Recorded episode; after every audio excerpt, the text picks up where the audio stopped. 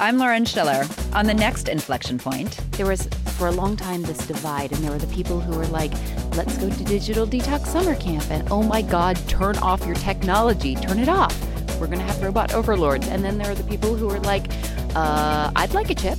Designing the future for humans. That's our next inflection point.